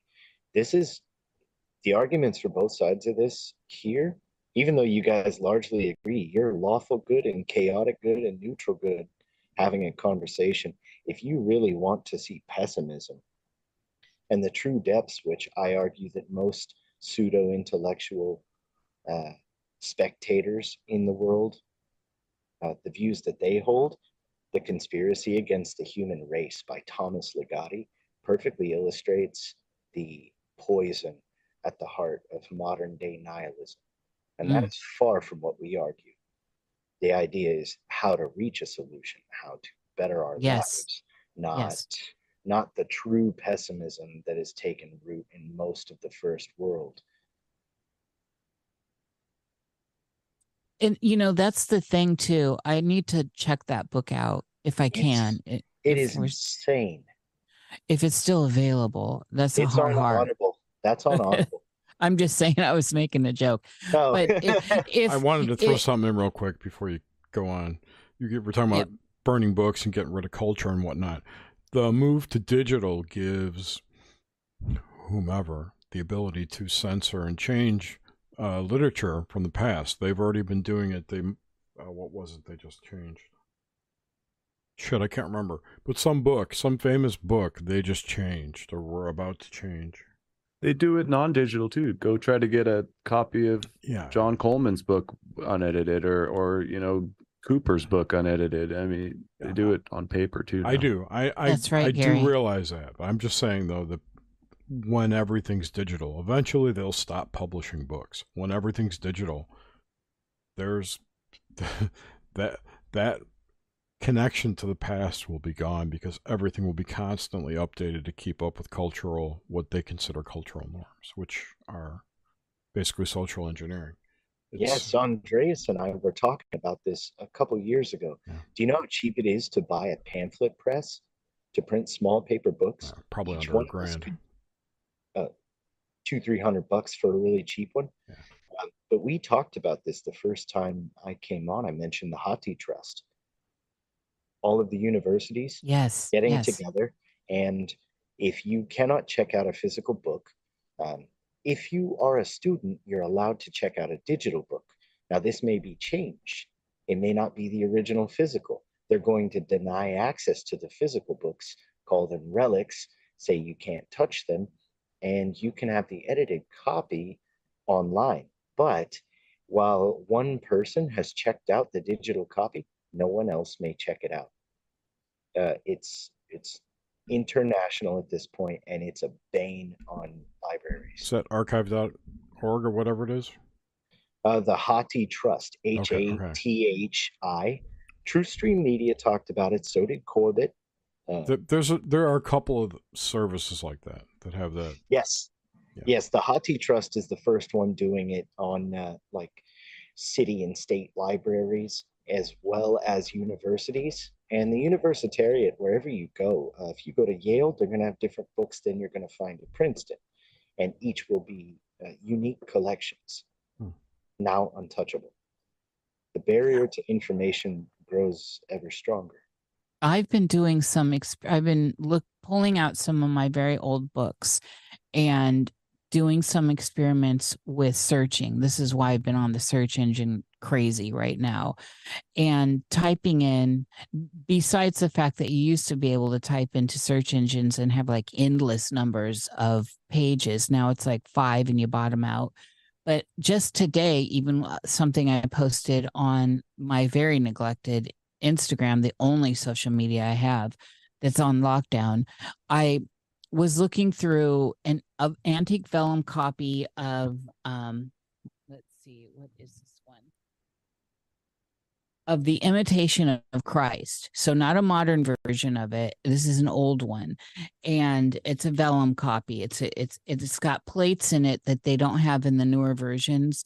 I tried to type in this plate and I, couldn't find so images of uh King Herod's wife and uh, when she visits him after afterwards after she's been murdered by him.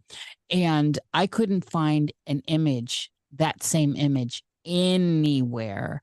I couldn't find it anywhere. I was searching everywhere because I wanted to see if I could find it.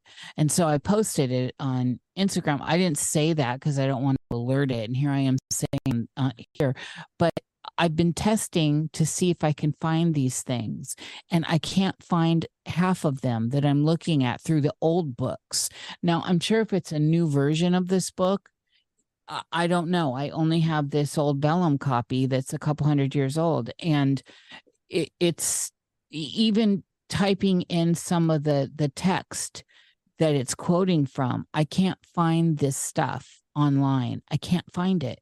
And so this is, and I'm fortunate because I'm a, a book person. I've always valued books and I've collected them my whole life. And so I'm fortunate to have a library, but this is this is ridiculous. Looking for a, a traditional Chinese medicine today, I can't find this medicine anywhere. I can't find it. And it is not an uncommon medicine. Now, I know if I go down to a Chinatown and I, you know, like in LA or New York or, you know, the bigger Chinatowns, um, San Francisco, which is was always my favorite Chinatown, I would be able to go into one of those pharmacies and be able to get it off the shelf. I know that, but you can't get it online. And it's a particular medicine that protects you against hemorrhagic fever. It's very specific, mm. and TCM has a cure for it. And you can't find it online. You can barely find even a reference of it. So, and it's these little examples that let you know that we are heavily censored it, it, it's to that degree now and i don't think people realize that it's come down to that. And where do we go from here? I mean this is this is this is crazy. And what about people that that don't have libraries personal libraries or their books aren't very old? You know they're talking about cars. You know you have to have a car that's what is it jer? Uh, is it like I I heard it's like 2010 or earlier when they don't have the board in them because it, it, it's is it 2010, Jared? There's Which like board? The, a digital board in them. I think it was 2010 or I thought it was 97. It might be, you might be right. It's something, these cars are like the safe cars. And what are they outlawing? I mean, they're slowly telling us we're not going to be able to run our cars anyway. This, the 15 minute cities agenda 2030, that's happening. That's yeah. happening. Look at it's London. happening in my town. It's happening in your town. It's No, written here. It is happening in the underwriting. I've looked at the Florida codes. Go to Deborah Tavares's page and she has it all specifically out. It's Okay. happening. It's underwritten in all your towns, even in Texas, even in Florida. It's being underwritten. And so you have to know what language you're looking for. And that's why it's so tricky because it is being sneakily done bit by bit. And at what point? I mean, they've told us because of climate change, there's going to be no more gas cars. In just a few years, everyone's like, well, that's 20, you know, that's 10 years away. Well, now it's seven years away and it's going to be five years away. And so in Washington state, where I live, our governor's trying to flag this stuff and it's they're going to tax you per mile. They're going to do it. They're telling you they're going to do it. And then you can't have it just like the windows in your house. You're going to have to have the coated windows, the coated everything in your house. And it's all a fire hazard. It's all easily blown up, as we see with these attacks everywhere. And like my house, which is an antique house, and I will not capitulate. I like a house that breathes. Thank you very much. I don't care how cold it is outside and they're going to come for your windows and they're going to come they're already done the smart metering thing and you can fight and fight and fight. They still get what they want. They still bully you into it one way or another and it's happening. That's what i'm saying. And they're burning people off of the grid uh, that off grid and on the outlying areas. They're flooding them out. They're calling eminent domain left and right. I know so many people that are dealing with this right now. It's not like it's some strange people somewhere else. It's people around us. No, it's me. I mean, I, I was trying to buy a house right when COVID hit and prices tripled, interest rates doubled. I mean, look, be a small family trying to buy a house, be a small family trying to survive right now. And we're in one of the so-called, you know, best places to be. It it's undeniable, Nish. You're you're 100% right on with everything you're saying. I'm in the same boat as Gravy. It's yeah. There's remember when China decided to start rounding up rural families, forcing them into the cities? yes That's it. I- I- how's that that? different uh it's a coming. It's a uh, coming. Yeah, but who wants to live in the cities these days? Their hellholes. Nobody does. The Yeah. the point is in China they did that forcibly. Uh, now we we're a few years behind everything. We have some great circumstances that'll waylay a lot of the early efforts. Um, that's why I'm so keen on getting with Gravy and or Gary. I said Gravy, but Gary and Shellback. Read and chat. we got good things going on. Like there's still We places do. like New Hampshire. Uh, there's no eminent domain law. Um, the that Free State Project has done some really good stuff. Shellback was showing me stuff today. They've they've quietly infiltrated that state government with no party affiliation and and taken over. I mean, it, what we need, I think, Is what we could really that. use is more people yes not not participating in the two party paradigm and Yeah. just doing what's best Yes. and taking Yeah, that attitude to where you can get into a position of power or authority and using it with responsibility. See, this is I'm I hold out and I um I'm constantly saying this. I hold out hope for this. Resist and and and and figure this way out. I do think that there's an under as a person who's been in underground networks her whole life, born into it. Um I hold out hope for this. There's always that and I'm holding out hope for it. And I haven't lost hope. But there's, you know, it's like that something happened in New Mexico recently that I never thought would happen. I lived in New Mexico in the Ortiz Mountains, off road and off grid. I'll tell you what, it's there's cowboys there and they open carry. I'd never been in another state that you walk into places and you got like old, like the the old west cowboys with you know like their guns and their holsters right out and cowgirls and all this it was always very proud open carry New Mexicans, if you don't understand New Mexicans, they're their own people. It's an own, it's a specific group, and the the native New Mexicans, which is a mix of a bunch of different cultures, and this is why New Mexico is so exciting. And what did they do? What are they doing right now in New Mexico? That's the one state I over Texas, over any other that I thought would never have that happen and now they're they're making conceal carry and all this uh i mean they just double whammied them there. And and that's what gives me pause because the the the samson here or not the samson the um goliath here is so big and monstrous it's just reaching. This is another thing that makes me think about revelation is it does there's a desperation with this grab. Eh, there does seem to be a desperation like there's a timing here. And i think if we can all activate our systems our biofield our internal let that internal light shine i do believe we can win this. And i do believe we can out outdo this. And we've seen this story a million times where it takes like 2% of the people to take care of all of the tyranny and stuff. So I'm a believer in that, but it's just, I think we need to recognize how deep in this we are right now and quit kicking the can 20 years into the future because yes. that's the thing. We need to recognize it now. And Nish, there there may be a Goliath, but what people get wrong about that story is well, David was a trained soldier, so convincing that he managed to convince his king to take this fool on one on one. And he said, How are you going to beat him? And he said, I'm going to hit him in the head with a stone. That confidence. So when they're trying to take away the guns in New Mexico, I don't know if those cowboys are going to lay in their own graves.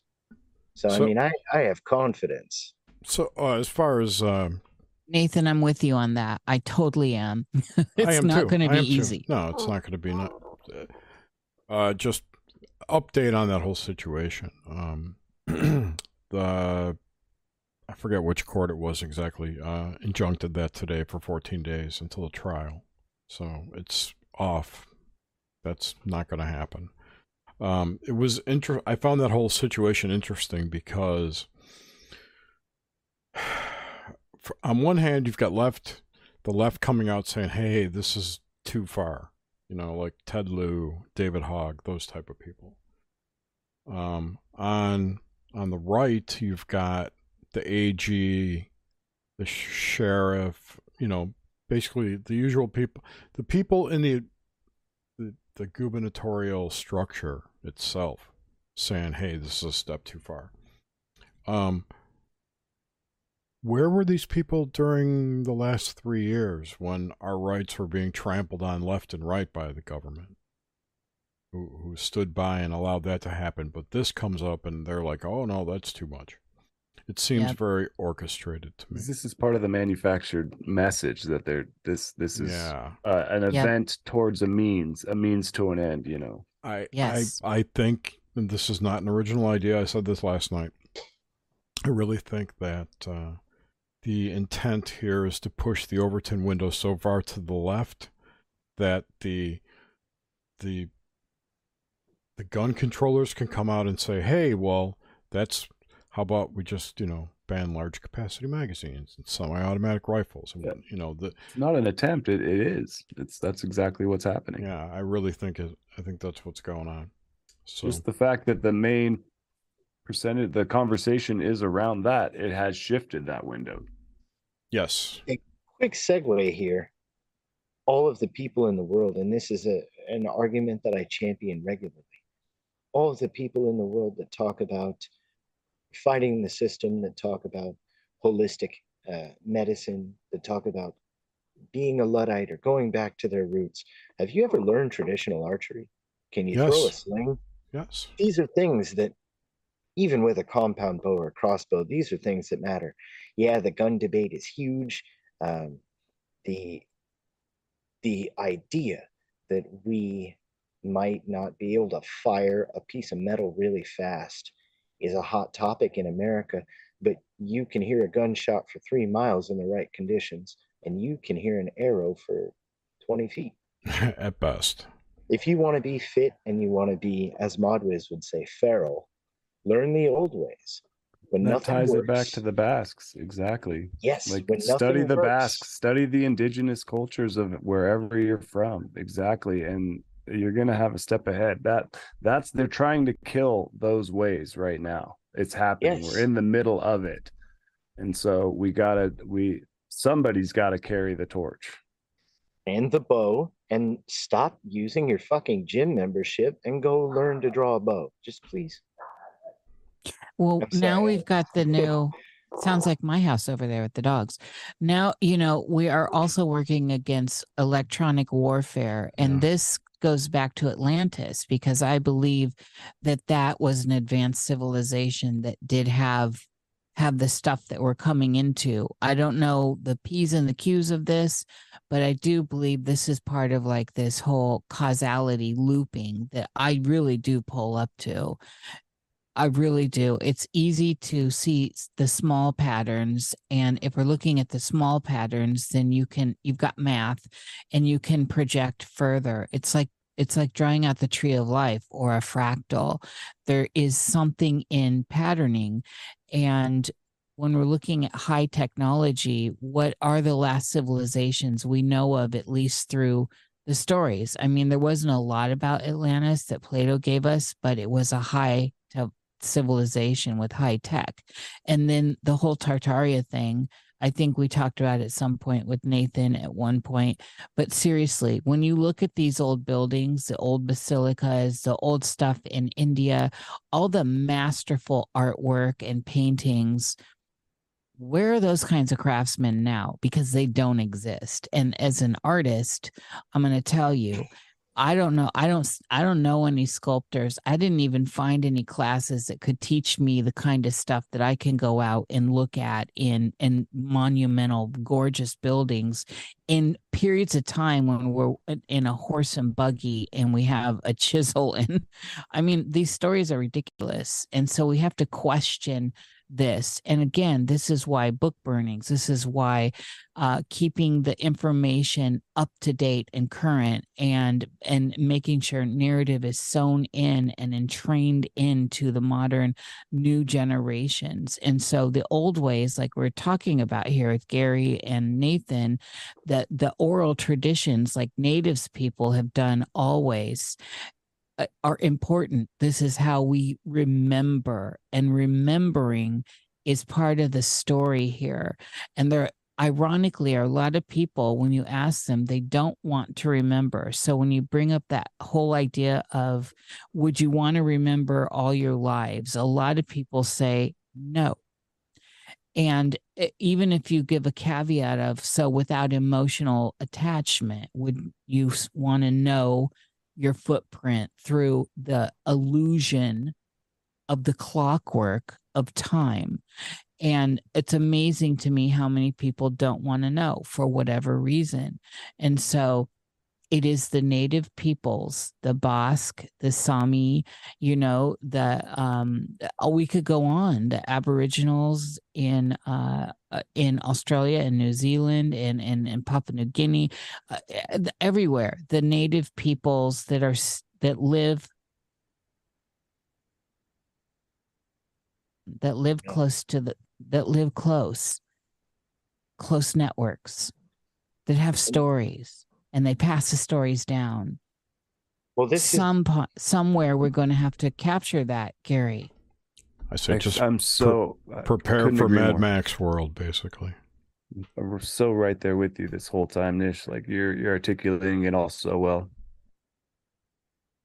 I really like. This I is just Nathan. appreciate Isn't this this how we stand? Isn't this how we resist? Isn't this how we move forward? This is what gives me hope: is that we we do retain this and we know that we retain it in our in our genetics. We know that each of us is a walking receptacle of a great inheritance. And then when you start looking and parsing out stories like the Basque, which um you know this is phenomenal when we start thinking about where they took stands and why they were left alone and all this. This gives me hope and that's the hope i have. I'm actually getting the goosebumps thinking about this. So i do have hope. I have hope in all that. I have hope in the natural. That's where i have hope. The the idea that we want out of something that we can't function without is is i think a fool's errand I think that we need to learn to function without. And the separation of the family and the dissolution of these select societies stops tradition, stops gathering, stops the sharing of trades, the sharing of oral histories. All of these things are broken to sever you from anything except reliance on a system that is hell bent on your constant need for treatment this is why we need and and i bring up the point with guns but it's for everything uh, yes. you have to rely on guns but be a weapon. You have Yes. to rely on medicine but learn what leaf to eat. You need to rely on uh, a sewage and water infrastructure when you could just learn how deep to dig the hole you shit in and how to run your water through dirt and rocks until you can drink it. I mean, those are overly simplistic examples, but saying what we're dissatisfied with without walking outside and learning to interact with the world, uh, you've only got a piece of the puzzle. And I'd love to talk more about how to find the rest with anybody who wants to. I'm These are feeling the it conversations that need to be we need to be having right now. We need to be Yes. relating the old ways to the new ways and how that applies to right now and how we can, like you said, find that place to take a stand that happened in history that you stand on a principle that that benefits future generations. You know, what the cliche of planting the tree that you'll never see the shade from. Yes, yes. Oh, I love that analogy so much. Like that that has inspired me my whole life and you see it in certain cultures really well, like the Japanese where they are thinking that far ahead and you know, they'll plant a ginkgo knowing that it takes 200 years to be big. That is that is a magical way of living and thinking. The whole wabi sabi thing is a magical way of thinking. And these conversations right here, right now, tonight, these are now dangerous conversations. And that's what's scary.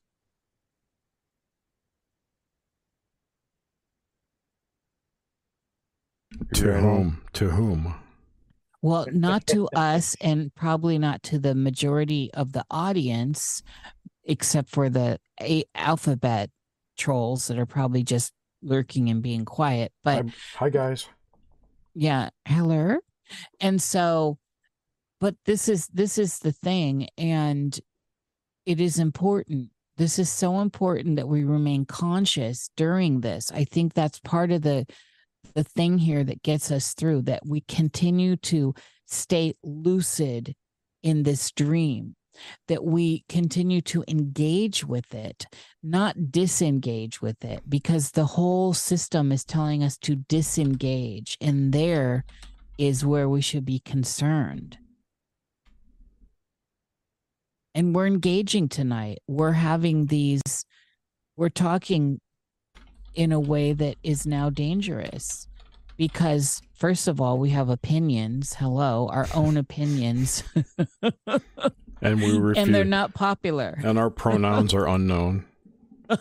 right so you know i mean it, it's this has just been such a pleasure and uh, you know nathan every time you're on i get so inspired i think i've been uh, every time you get on i get fired up like this there's something in your nature My nipples get hard when he's on. Look at these I things. I've listened to the other episodes and uh, you let your hair down when I come out.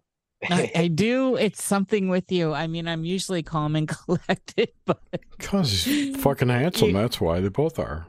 What do you think I'm trying to get him out to my neck of the woods? Yeah. oh my goodness but this is this has been such a pleasure and gary we've got to have you back and dive deeper into the basque i apologize for um you know I- i got oh, really not- impassioned That was tonight No, it's all amazing. good. No, it was, it was nothing to apologize for. I, I, I'm. This is something I'm constantly working on. I would love to come back and and talk more about anytime. Like this has been a, one of the best conversations I've had in a while. So I just appreciate you guys letting me be a part of it. It I made me told you you'd love her. I made it made me think we need to do or should do uh, a, a series of shows regarding solutions for the future, That's a where, great where we can focus on specific topics for a couple hours, like barter systems and hunting or whatever, whatever old ways we choose to uh, dig into and You bring son on. of a bitch, I'm in. Yeah, I think that would be cool. i'm I feel totally I'm, agree. i I feel love it, it. Well, cool. Well, thank you guys. This was great. Thank you everyone for listening. Um, we will be back in two weeks with Josh Cutchin. He's got a new book coming out, a novel actually. So we're going to talk about that. Should be interesting. Maybe we could talk him into giving us a reading. josh is a good guy I love Josh. you know him personally I Jared. do. yeah. He's uh he's an amazing human being. All my all my friends are. You guys are. the stories that guy can tell. I know. Oh, you should hang. I hung out with him for a whole weekend once. Oh my god, it was so awesome. That's cool, man. He just has like this vast array of useless Bigfoot lore. And It's I so fun. I think so we much. need that. We need that escape too. Like not, you know, yes. we need a little Yeah. bit that's not politics and and black pill. Like we need a little mis- mystery in our lives. we need the magic and that's what and that is some magic it's beautiful well, cool. Anyway, Thanks, guys. thank you all. Uh, have a great night, everyone. We'll see you in a couple weeks. Take care. Thank you everyone